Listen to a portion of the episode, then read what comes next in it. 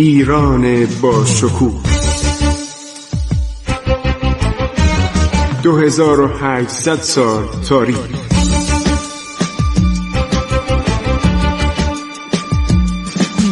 عبور از تاریخ.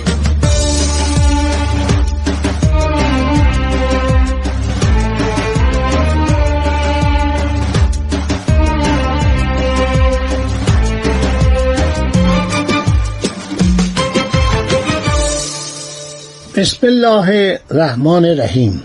به نام خداوند بخشاینده مهربان. من خسرو معتزد هستم در برنامه عبور از تاریخ با شما عزیزان صحبت می کنم درباره نیروهای مسلح عثمانی که اغلب به ایران حمله ور می شدن ما صحبت می کردیم نیروهای مسلح عثمانی مرکب بود از سپاه فئودال. بعد ارتش ثابت و سپس سربازان بلیچه که حالا توضیح میدم. سپاه فئودال ها تحت نظر عرض شود که زمینداران بزرگ و استانداران و تیولداران یعنی فرماندهانی که دیگه از ارتش بازنشسته شده بودند یا درباریانی که اونا رو سر زمین میفرستادن تشکیل می‌شد. و سپاه فودال عرض شود که در خود استان تابع سنجقبک یعنی فرماندار بود. فرمانده آنان آلایی دام داشت. توسط تیولدار و سربازان وی برای همه عمر برگزیده می‌شد و پرچم و دهلی به دستش می‌دادند. فرماندهان درجه دوم چریباشی ها و سوباشی ها از میان زعیم ها تیولداران پردرآمد یا صاحب منصبان معین دیگری برگزیده می شدند یعنی چریا؟ یعنی سپاه جدید خیلی شهرت داشت. سربازان مسیحی رو از میان جوانان کم سن و سال مسیحی در ایالات امپراتوری برمیگزیدند.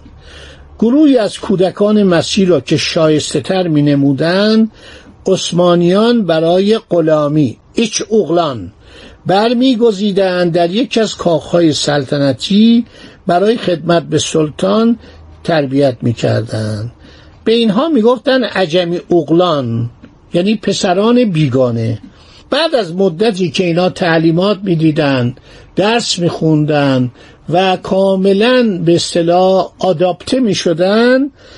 اینا رو به سپاه ثابت امپراتوری یعنی چری؟ یا سپاه نو ملحق می‌کردن. سپاه نو یا ینیچری در صده چهاردهم به وجود آمد. یعنی بین سالهای 1500 تا 1600 میلادی که میشه اوج این سپاه ما باید 100 سال جلوتر برگردیم. یعنی به دورانی که آغاز امپراتوری عثمانی و در 1453 سلطان محمد دوم قسطنطنیه رو می‌گیره. قرن چهاردهم اون زمانه. قبل از زمان سلطان مراد دوم ینیچری رسما سازمان پیدا نکرد. ینیچری ها پیوند نزدیکی با بکتاشیان داشتند. از همین روی گاهی سربازان بکتاشی خوانده می شدند سپاه عثمانی از سه لشکر به نام سقمن جماعت و بلوک و 196 هنگ یا ارتای تشکیل شده بود. جماعت با 101 هنگ بزرگترین و سقمن با 34 هنگ کوچکترین این لشکرها بود. هر هنگی به واحدهای کوچکتری به نامهای اده ارتا و بلوک تقسیم می‌شد. فرمانده هر دسته ینیچری آقا خوانده می‌شد. شمار ینیچریا در نیمه دوم قرن پانزدهم ده هزار نفر بود. در زمانش سلطان سلیمان به دوازده هزار نفر رسید. در زمان صلح مسئولیت حفظ آرامش شهرها سیانت از سلطان پاسداری از دروازه های دژهای شهرها بر دوش ینیچری ها بود. به هنگام جنگ ینیچری ها پیاده نظام سلطان را تشکیل می‌دادند. از جان سلطان مراقبت می‌کردند نقش اساسی را در میدان کارزار ایفا می‌کردند. گفتم که به لباس و کلاه و صورتشون خون میمالیدند. خون میمالیدن که در جبهه اولا ایجاد وحشت می‌کرد. در اون طرف مقابل بعدم بیاعتنایی اینها رو به جنگ و به جراحت و به مرگ نشان می‌داد.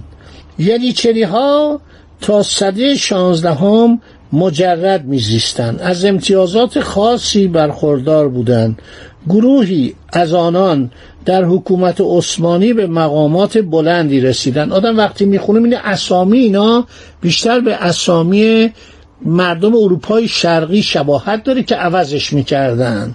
با این همه اینا نخستین مردمی بودند که ناخشنودی خود را از بردهداری عثمانی ها نمایان ساختند در سال 1568 سلطان سلیم دوم با آنان اجازه داد که فرزندانشان را وارد عرض سپاه کنند.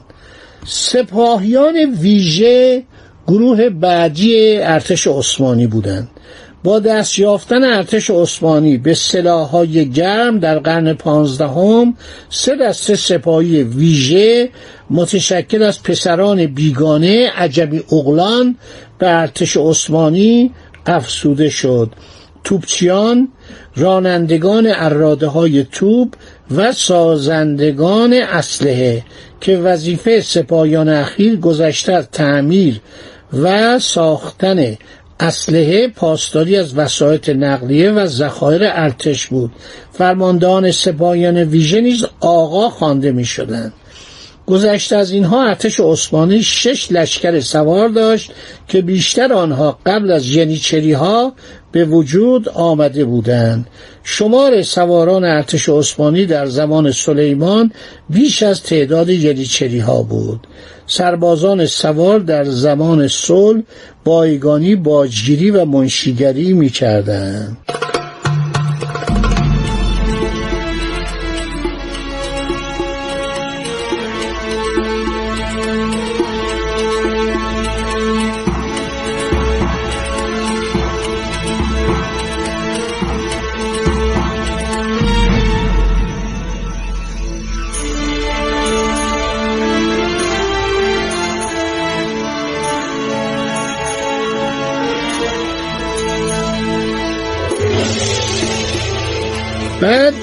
غیر از اینها ارتش عثمانی نیروهای چریک داشت در هر محله در هر دهکده در هر شهرستان. اینها وظایفی مانند دیدبانی مرزبانی حمل مهمات پاسداری از دژها و استحکامات مسلح کردن دشتنشینان عرض شود بر عهده داشتند. چون سپاهیان فئودال بسیار از نیروهای چریک در آخرین ادوار تاریخ عثمانی ناپدید شدند یا از اهمیت افتادند.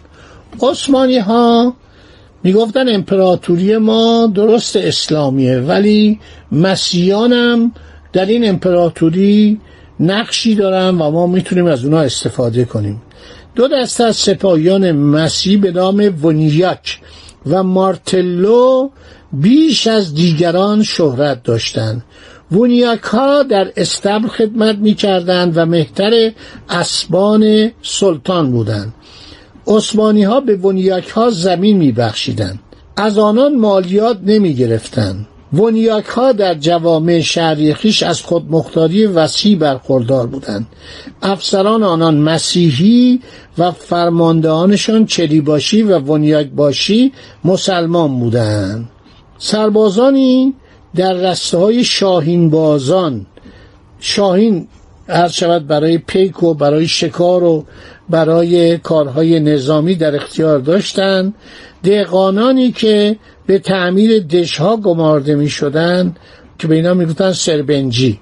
پلها و گذرگاه های کوهستانی رو اداره می‌کردند و ادهی در ایستگاه های میانه راه منزل خانه ها از اسبان ارتش مراقبت می‌کردن. از اینها هم در ارتش عثمانی ما می‌تونیم نام ببریم. بنابراین ملاحظه میفرمایید که حالا دیگه دوران بعد و بعدا خواهم گفت.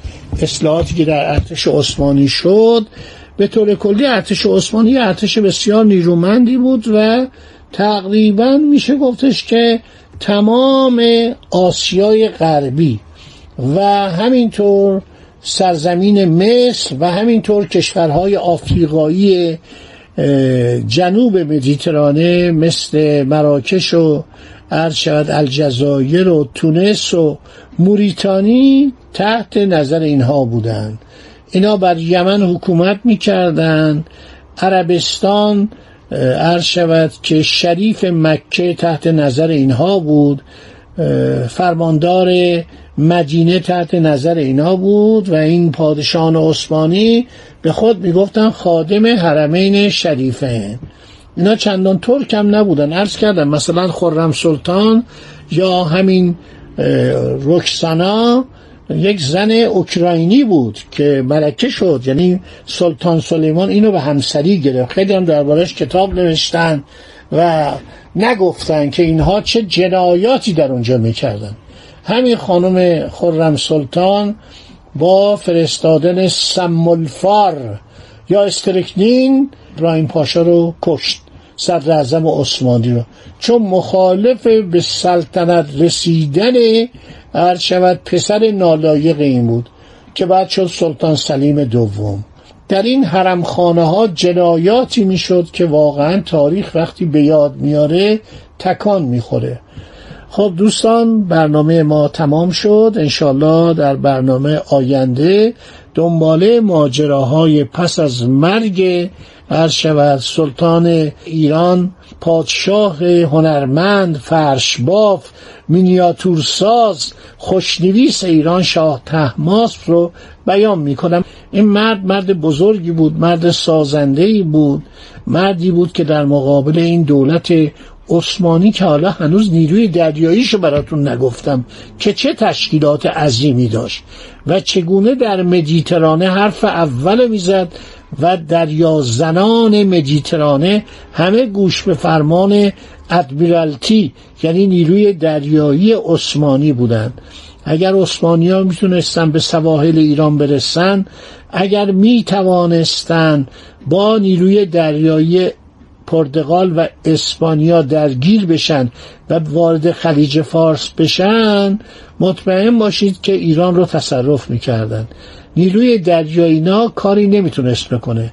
خوشبختانه 117 سال خیال ما راحت بود. برای اینکه پرتغالیای استعمارگر خودشون نواحی رو محافظت می‌کردن و سیاست دولت ایران این بود که اینها رو علیه عثمانیان نگه داره یه امتیازات کوچیکی بهشون داده بود. گفتون ما با شما کاری نداریم. فعلا اونجا تشریف داشته باشید.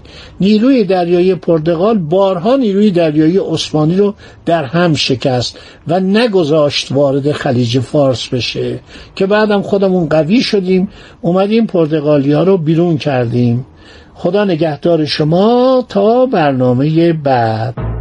عبور از تاریخ.